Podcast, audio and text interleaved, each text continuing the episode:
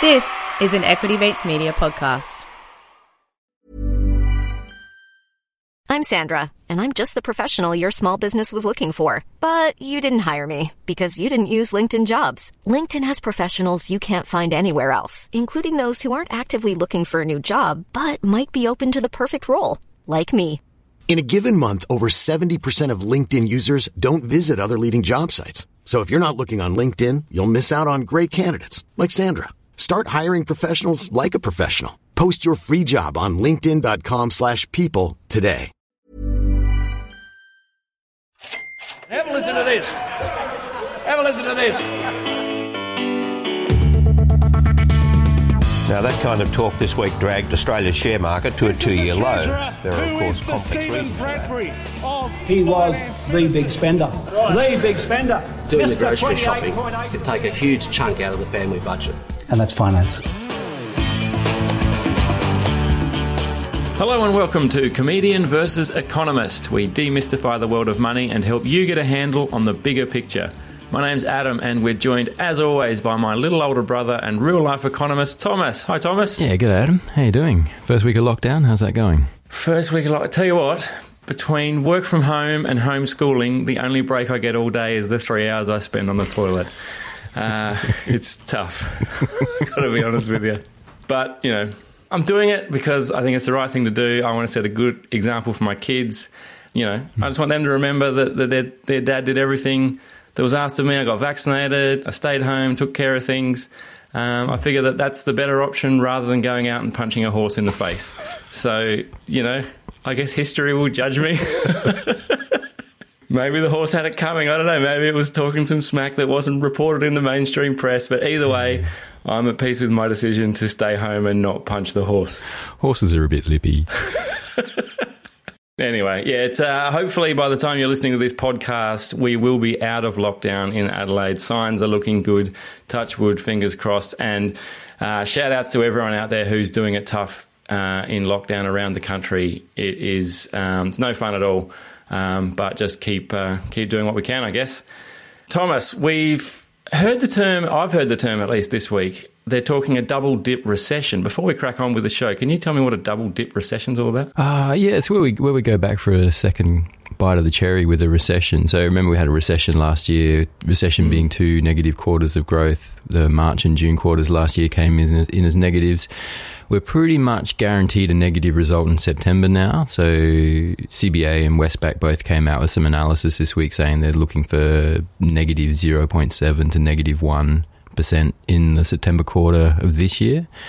And they expect it'll bounce back in the December quarter, but it all hinges on getting on top of the Delta strain and uh, getting the economy up and going again. And so, so, so if we miss that in the December quarter, if the if the current lockdowns drag on, then we get a second quarter in December, and that puts us back in a recession, and then you get double dip recession. All right. Well, we've got a lot to get through today, Thomas. And today we are going to be asking you why are ANZ buying their own shares? What's that all about? Hmm. Why isn't JobKeeper 2.0 happening? And Thomas, we used to fight for the right to party. Now we're fighting for the right to repair our phones, it would seem. But first, Brisbane has won the right to host the Olympics in 2032. Woohoo! I want to know what does that mean for our economy? Yeah, so it's it's it's hard to know. So the Queensland Premier is out, you know, selling the benefits. Obviously, she reckons it's going to hmm. Generate seven point four billion dollars worth of economic activity and create one hundred and twenty thousand jobs. Sounds good. Sounds good, yeah, yeah. But those figures are a little, a little rubbery, and, and, none of it, none of it comes directly out of the the Olympics. You, you know, there's only one Olympic Games that has ever turned a profit. Really? Yeah, any idea? Sydney. No, no. It was good. That was a good Olympics. It was a good, best ever, I think, at the time. Really? Um, oh, I, don't, I probably don't know enough of. I can think back to Atlanta. What was that? Oh, yeah. Ninety six. Uh, no, no, it was close, close. Not Atlanta. It was uh, LA, LA in '84. Ah. First one to turn a profit, and the reason they did that is because they had their they kept their costs down because actually at the time no one else wanted to host it. They'd ha- it'd come in the middle of a whole bunch of negative experiences. There was like terrorism in Munich, and then massive cost overruns in Montreal, and then the Moscow Olympics uh, Olympics was full of boycotts. So no one really wanted to do it, and then LA stuck their hand up and said, "Look, we'll do it, but as long as we don't have to build anything new for it." They did a Bradbury before Bradbury. yeah, yeah. Anyway, yeah. So the, yeah, said, we, we, we'll use all our existing infrastructure. So we're going to keep spend to a minimum, and we'll, we'll mm. do you a solid and put on the Olympics for you. Right, and they turn a profit. And turn a profit. And because the business model for the Olympics, the direct business model is they sell television rights. Right. And you, if you sell the television rights for more than you got the cost of putting on the games, then you can turn a profit. But there's only one mm. Olympic Games in history that's ever done that. Right. I heard the I heard the television rights through Seven Plus this year through the roof. Yeah, massive, booming, biggest streaming event in Australian history, apparently. Yeah, amazing. I mean, it helps that half the country's in lockdown and every child's home from school with nothing to do. It's like, here, I've been doing that with my kids this week. I'm like, come on, just get into the Olympics. We're waving flags and trying to trying to get them in. And yeah, there's still yeah. sports that don't belong in the Olympics. Obviously, tennis. Why is tennis there? There's like it's not even the fifth best competition this year. They've introduced golf for reasons no one will ever understand. It's supposed to be like amateur sport, kind of. You know, the, the soccer's okay. We've got the under 23s or whatever, but it's a bit of a mishmash of sports now, isn't it? Which I guess they have to try and keep adding and changing and keep up with the times. Yeah, got to stay relevant and yeah, I, I wonder if I, I think they've got to sort of. We've got two kinds of basketball, Thomas. We've got basketball and then like smaller basketball, uh, three on three, three on three, something or other. It's, what's going on? Street ball. Yeah. I mean, they're trying to reinvent themselves. They reinvented the bidding process. They've reinvented like their philosophy of like so gone the days of like big flashy bids and awarding it to the city mm. that was going to spend the best money. And and I think they're realizing that that, that was just creating a string of disasters. Like Montreal right. in in '76, they didn't they didn't repay the debt that they took on to pay for that Olympics until 1996. So like over 20 yeah, years wow. it took to pay back the debt. And like it's a huge cost of rent. And Tokyo, Tokyo initially they were forecasting it was going to cost four billion. It's now going to come in at hmm. twenty eight mm. billion. Whoops. Yeah, bit of a miss. Right. So what does it? What does all this mean for Brisbane and Queensland? Well, they're, they're saying they're going to they're going to try and stick with the existing infrastructure, so that's a good thing. Right, because they built a bunch for the um, for the Commonwealth Games. Yeah, yeah, yeah. So they're going to they're going to leverage off a lot of that stuff. Okay, so all the all the sporting infrastructure's there. Yeah, yeah. They're going and they're going to build other build other infrastructure. Yeah, that, that's what they're talking about, revamping it. I mean, that's the the, the funny thing. ABC had the story that this all came out of a push from the mayors of Queen, uh, Brisbane, so Brisbane and surrounds. All the mayors got to get together and have a meeting, and they were worried about how we're going to build the train lines that you know re- rebuild them. They, they, were they were built in 1890 and haven't been upgraded since. And right. they got together and said, probably the only way we can make this happen is if we have an Olympics and then we'll have to upgrade all the infrastructure. Boom. So they started they started a push for Brisbane to host the Olympics, and then here we are. Here we are. But w- with no promise that they will actually upgrade the train lines or anything. So there's you know money for infrastructure. But this is this is sort of also the point. Like the Olympics can can be an impetus for a whole bunch of infrastructure, but you can just build infrastructure anytime you want. You know. Yeah. Particularly now with like interest rates where they are, like the cost of you know state governments going into debt is is almost negligible. So there's no excuse not to. And money printing going on. Like we just print some more money if we want to build some infrastructure, don't we? Isn't that the pl- current plan? Yeah, yeah, yeah. Exactly, exactly. So there's nothing there's nothing stopping Brisbane upgrading its rail infrastructure. It's more that, that the Olympics gives it the political excuse, and that sort of that's that's the sort of playbook. But yeah, but when you right. talk about this like seven billion dollars worth of economic activity generated, there's a whole bunch of assumptions and multipliers and putting Brisbane on the map and all this sort of stuff. But mm. the economics, you know, the data on it's pretty wishy washy. Like the Sydney Olympics, they, they they said that it reduced Australian household consumption by 2.1 billion and failed to increase employment or meaning or meaningfully boost tourism. So um, the Sydney Olympics had almost had no positive economic impact. And then with the Gold Coast, the Gold Coast Commonwealth Games, they found that you sort of displace. You have tourists come in, but they displace all the locals and they leave. And so, like if you're a business servi- servicing locals, you you see a massive hit to your revenues. And the right. sports tourists have a different sort of consumption profile. Like they're not buying sort of basic clothes and stuff or takeaway coffees. They're just drinking beers, drinking beers and you know buying hats or whatever. So. yeah, in fairness, those hat shops have suffered for a long time, and come the Commonwealth Games, they they made made hay. Don't you worry about that. Right. So, and the TV rights. I mean, you don't know what they're going to be worth in 2032. Nah, yeah, who knows? Who knows? Yeah, like I, like I'm surprised that they've done so well. But as you're saying, it's it's obviously influenced by COVID going on. so- Hmm. Oh, maybe by 2032 we'll just be all all can't get enough handball. People will just be like footy will be forgot, AFL will be forgotten about. There'll be no NRL. It'll just be like the country will just be absorbed by handball. um, maybe some dressage. I do like the Olympics. You should should point out, but. But I, I only, I'm just, it's just like once every, well, five years, as it were. once every four years, you kind of tune into a bunch of sports you haven't seen in a while and realise that there's a reason you probably don't watch those sports very often. But I mm. still enjoy it. All right, so that's the Olympics. What's going on over at ANZ? So they're talking about a share buyback. What's what's a share buyback? What it says on the box, really. So they're they're going to buy back 1.5 billion dollars worth of their own shares. Going to do that on Who from? Uh, from the market. They're doing they're doing that on market. Yeah, so yeah, they're sitting on a, a stack of cash right now. So in fact, all the banks are. There's a yeah, got a huge bunch of excess reserves. So the banks have to have a bunch, a certain amount of what they call uh, capital, like reserve capital, tier one they call it. Like so, APRA requires them to have sort of some some cash that's bank, that's backing up all the loans and everything. Where do they keep it? Crypto mostly, I think. In the bank. okay, so they, they they've got to keep okay, got to keep some capital on hand. Keep some capital, but they've got ANZ have seven billion more than they need. Oh yeah, I hate that problem. That's the worst.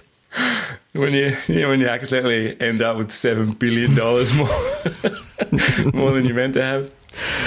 Yeah, yeah. So they got they got a bit extra. They got a bit extra coin floating around. Mm-mm. And kind of the thing with share buybacks is what what do you do with that money when you have that money? It's, it's sort of interesting. Like it, it happened in the US uh, after the GFC. So the G, after the GFC went into quantitative easing and money printing there in a big way, and a lot of companies ended up with a lot of money on on hand. Uh, interest rates were super cheap, so debt was super cheap. Yeah, share share buybacks were rife. They're happening sort of all over the place. But so the SEC the SEC got a bit worried about it and started looking at it and sort of said, can we can we have a look at this because the incentives don't seem to line up super well because the CEOs since from the 80s onwards were given um, shares in the companies that they were running, and that was seen as a way to align their incentives. But what happens when you buy back shares? You're decreasing the supply of shares on the market, and the supply and demand says that that pushes up the price. Yep. So that you often see a, a pop in the share price after a, a buyback announcement. But if you're the CEO of the company and you're making that decision, if you get that pop, you mm. you ca- you can capitalize on it. And what what the SEC found was that that's what CEOs were doing. They were selling five times as much of their shares as they would on any other uh, any other normal day. Sort of after an after an announcement, they would sell a lot of their shares and then get rewarded with more shares. so. Yeah, so the SEC was like the, the alignment seemed a little bit off here, and yeah, and also remember that, that a lot of CEOs are uh, good- got their performance based on earnings per share. Like that's a common measure in the markets, and seen as a pretty good Right. indicator of how a company's tracking. But if the CEO is measured on that, and you're just reducing the number of shares, and the earning per share earning per share ratio, because it's a ratio, it goes up even if nothing's happening to earnings. If you reduce the number of shares on offer, then that increases the e, the EPS. You can even have the situation where earnings is falling, but if the number of shares is falling faster, then you still get a bump in EPS. Yeah, wow, That's, that seems like a sweet little sweet little gig they're onto. Um, Yeah, yeah. To your point it's not just it's not just ANZ. There, I think uh, there was something in the news today about CBA was looking at it as well. Yeah, they've been talking about it for a while, and that, and that, and most people think the CBA is going to do about five billion. So ANZ's doing one point five. CBA is on track to do five, so pretty substantial. Right? Is it just the banks, or is it, are there other companies? Well, not yet, and, and I think we're going to. I think I wonder if this might start the the floodgates opening over the next few years, and we might see a bit more of this hmm. this going on because there is so, just so much money in the system right now, and we we saw a lot of it in America after the GFC and after the money printing that happened there. We've just started money printing here in Australia, so I, I do wonder if this might be the the beginning of the flood, so to speak. Interesting. All right, why don't we pause there? We'll grab a quick break from one of our sponsors and be back with more comedian versus economist right after this.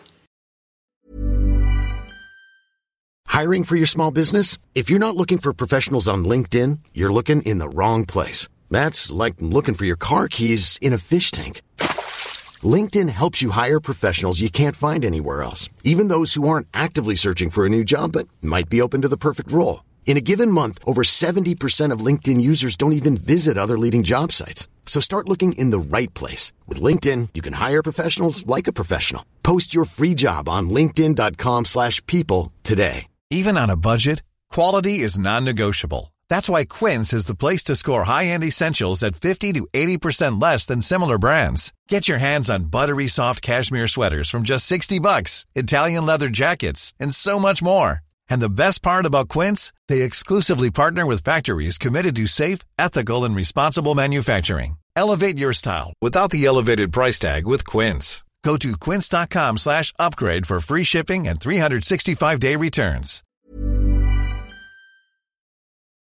Welcome back here on Comedian versus Economist. Don't forget you can always send us an email, cve at equitymates.com or head over to the website equitymates.com forward slash CVE or by all means go and check us out on Facebook and Instagram at CVE Podcast. Thomas, JobKeeper was hailed a massive success, fair to say, during the pandemic, especially um, last year in 2020. Turns out maybe it wasn't all roses and sunshine, though. What's going on? Yeah, some some data this week from the Independent Parliamentary Budget Office. They're looking at sort of the aggregate numbers. Found that about twelve point five billion dollars of of the ninety billion, so about fourteen percent, uh, went to companies who didn't suffer any downturn in their revenue Oh. in the, in the specified period. So companies that didn't deserve the money, basically. Well, how did they get it? Oh, they just asked nicely. That's nicely filled out the right forms. I mean, it was done in a, it was done in a dare I say a bit of a hurry. I mean, it was sort of cobbled together. Mm-mm. There's probably always a chance someone was going to get some of it that maybe didn't need it. Yeah, But that seems a lot. It's, it's pretty substantial. And I mean, it was sort of based on forecast earnings as well. So you, you could just say, we think we're going to lose some revenue. And it was sort of like if, if you're earning over a billion dollars revenue, kind of, if you're you know extremely large company, then you had to show a 50% reduction in revenue. And if you're less than a billion, it's 30%. Right. So you just had something, I think it was as simple as companies forecasting a 30% decline in revenue. Yeah, okay. And then for some of those, that just didn't happen. And for a lot of companies, have done a lot better. Yeah, right. There was one here in Adelaide actually. There was a school, I reckon. It was a Mm. private private college somewhere. They they reported an operating surplus of 17.5 million for 2020, which was up from about 5 million the previous year. Wow. And would you believe they got 12 million in JobKeeper subsidies? Um, so you do the maths. yeah, there's a, there's a lot of these stories. Like the, the Australian Golf Club is literally its name, the Australian Golf Club in Sydney. It's the oldest golf, Mm. golf club in the country. Yeah, that that is showing that they 1.5 million of JobKeeper, even though their profits went up and their revenue was steady. Hmm. And the, the CEO got a pay increase from 618,000 to 635,000 with all this sort of JobKeeper money coming in. But the, the, the point is that they're sort of picking up these, these institutions like the private schools and the golf clubs and these sort of things to kind of amplify the, the fact that it's sort of not fair that sort of the top Mm. end of town is getting getting this free money and not being asked to pay any of it back. You were you were a bit of a you were an expert at this back in the day, if I if I remember rightly. Thomas, we, I remember Mum would give you like Rorting. yeah, give you like five dollars to go and buy bread and milk. you were the expert at returning with the bread and milk and no change. Uh, we're forecasting that bread and milk will be three dollars sixty. If you just give me five, then I'll I'll get you some bread and milk. I had some problems on the- supply chain, there's cost pressures.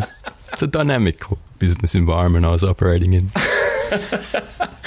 See me, I'd go and get the bread and milk, and I'd give the change back to Mum, and then I'd go to my room and eat the chocolate bar that I stole while I was there.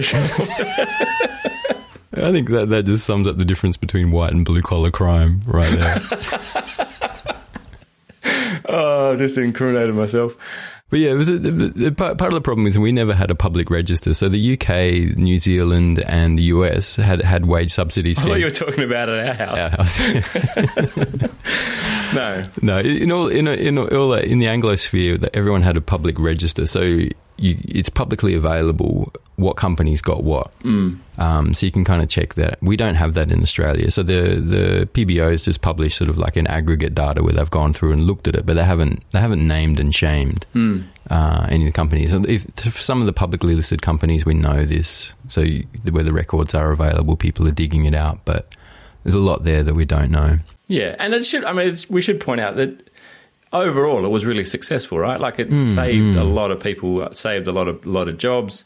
It did what it was meant to do. It's mm. just that maybe some people held on to it that didn't need it. Yeah, uh, but I, think that's right. Like it was an emergency measure. I think it was good for the times. Hmm. But I think now it's it's biting us in the bum now because we can't.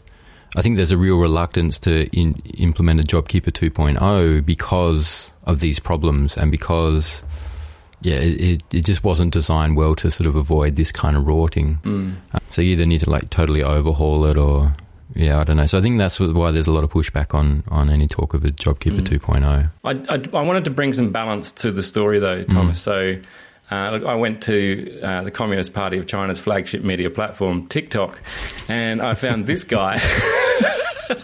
Who reckons the government is asking him for his COVID money back? Okay, I'm not sure if this happened to anyone else, but literally just after New South Wales said that they were going to have like some sort of coronavirus support package for people that aren't able to work, I got a letter from Centrelink saying that I'm now classed as ineligible for the coronavirus support package I received in 2020, and now they're asking me to pay all of it back. Like, you can't just. It's a welfare payment. You can't just ask people to pay it back to you when you change your mind. Like, what the hell? What the hell, Thomas? Double standards, hey? Double standards. it's tough. But, but part part of this is, I mean, part of it is double standards, but part of it is that you know, it, just because Centrelink and, and the welfare payment system is established and it has all these checks and balances and has all these systems mm. for making sure that money's going where it needs to be going and not going where it's not meant to be going, and that sounds like this guy sort of got caught up in that.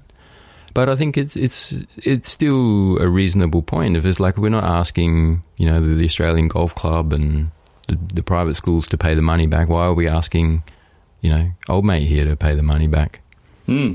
Yeah, he's where I go to for all my all my JobKeeper uh, social welfare information. That's uh, if you want if you want to get straight to the straight to the source. Mm. All right. So finally, I wanted to talk about uh, the right to repair. So there's a big movement that that's getting a, a fair bit of traction now, and I saw an article today in the Sydney Morning Herald that was talking about having a, a, rating system similar to like the the Energy Star rating system about how repairable mm. your device is.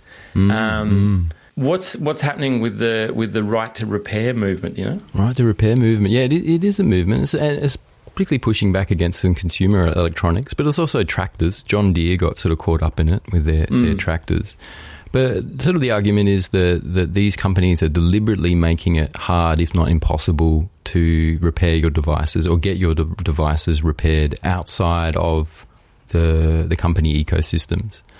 Um, and that's that's pushing up pushing up the costs of you know makes it expensive to repair almost to the point where it's easier just to throw it away and hmm. um, buy a new device so that's sort of they, they're doing that deliberately to sort of create more demand for their products even though that's creating a lot of e-waste in the process. And so the right to repair movement's trying to sort of counter that, what they see as that problem, and make it easier for people to get their own devices repaired. I get it, but I also think we're also saying to companies, I want you to make it faster, I want you to make it smaller, I want like, you know, uh, like like an earbud or something like those AirPods.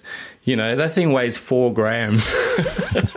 you know, I want that, and I want it to be just living in my ear. I want the battery to last four weeks, and I'm, you know, we're talking like nanotechnology going on. what? I can't fix it myself using my using my fourteen dollar Bunnings screwdriver set that I got. This is an outrage.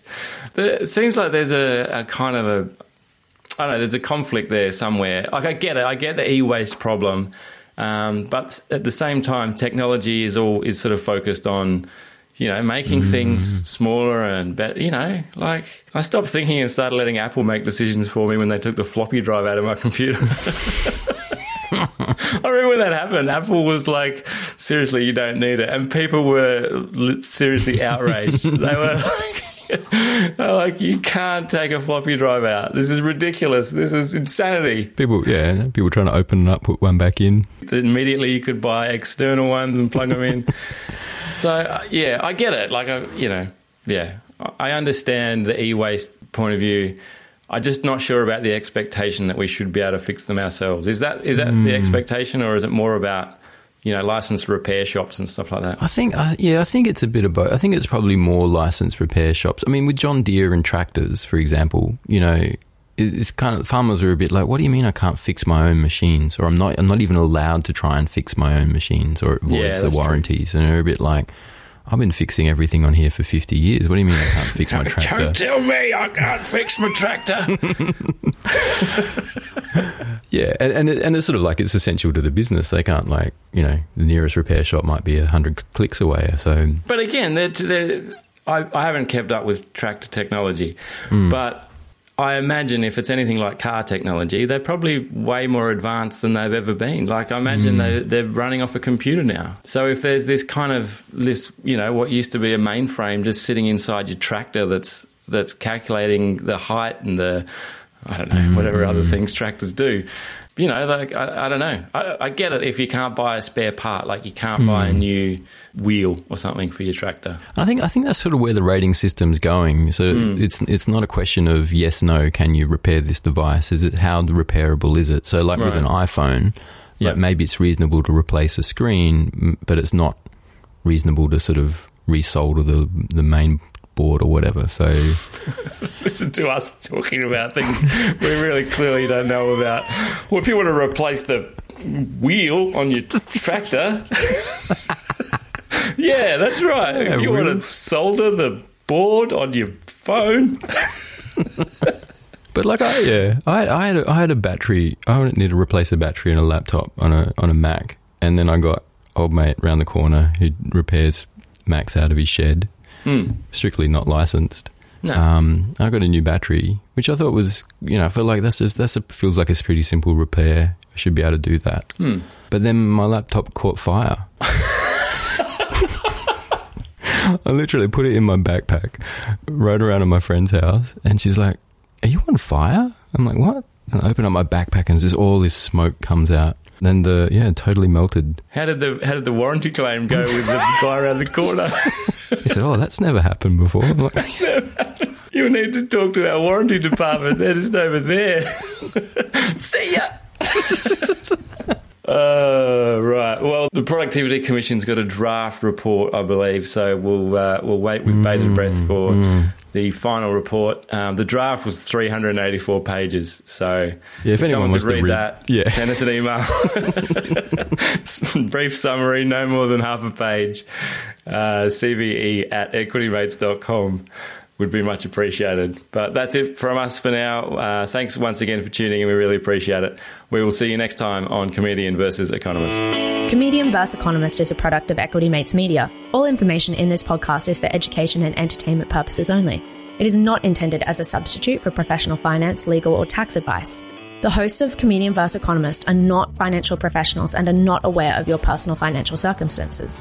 Before making any financial decisions, you should read the product disclosure statement and, if necessary, consult a licensed financial professional. Do not take financial advice from a podcast. For more information, head to the disclaimer page on the Equity Mates website where you can find ASIC resources and find a registered financial professional near you. In the spirit of reconciliation, Equity Mates Media and the hosts of Comedian vs. Economist acknowledge the traditional custodians of country throughout Australia and their connections to land, sea, and community. We pay our respects to their elders, past and present, and extend that respect to all Aboriginal and Torres Strait Islander people today. Hi, I'm Daniel, founder of Pretty Litter. Did you know cats tend to hide symptoms of sickness and pain? I learned this the hard way after losing my cat, Gingy. So I created Pretty Litter, a health monitoring litter that helps detect early signs of illness by changing colors, saving you money and potentially your cat's life. Pretty Litter is veterinarian developed, and it's the easiest way to keep tabs on your fur baby's health right at home. Go to prettylitter.com and use code ACAST for 20% off your first order and a free cat toy. Terms and conditions apply. See site for details. Planning for your next trip? Elevate your travel style with Quince. Quince has all the jet setting essentials you'll want for your next getaway, like European linen, premium luggage options, buttery soft Italian leather bags, and so much more. And is all priced at 50 to 80% less than similar brands. Plus, Quince only works with factories that use safe and ethical manufacturing practices. Pack your bags with high-quality essentials you'll be wearing for vacations to come with Quince. Go to quince.com slash pack for free shipping and 365-day returns. When you need mealtime inspiration, it's worth shopping Kroger, where you'll find over 30,000 mouth-watering choices that excite your inner foodie. And no matter what tasty choice you make, you'll enjoy our everyday low prices, plus extra ways to save, like digital coupons worth over $600 each week. You can also save up to $1 off per gallon at the pump with fuel points. More savings and more inspiring flavors make shopping Kroger worth it every time. Kroger, fresh for everyone. Fuel restrictions apply.